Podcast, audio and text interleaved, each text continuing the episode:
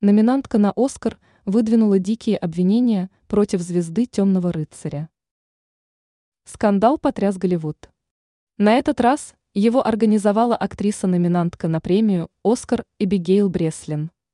Женщина обратилась в суд с жалобой на коллегу, звезду фильма «Темный рыцарь» Аарона Экхарта.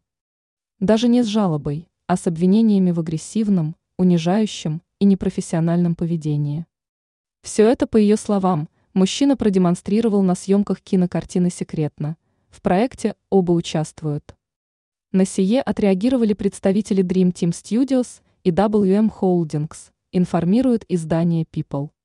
По их словам, 27-летняя актриса выдвинула дикие, истеричные и надуманные обвинения против 55-летнего Аарона Экхарта.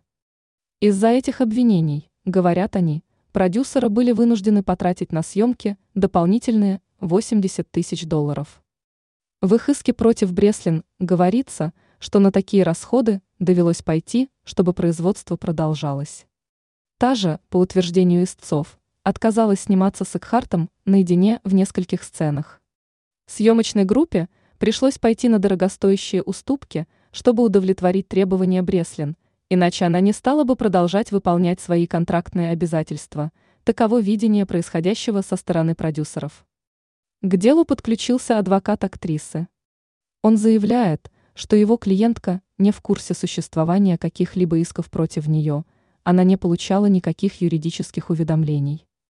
Адвокат также сообщил, что Бреслин категорически отрицает все выдвинутые против нее обвинения – и готова отстаивать свою точку зрения в судебном порядке.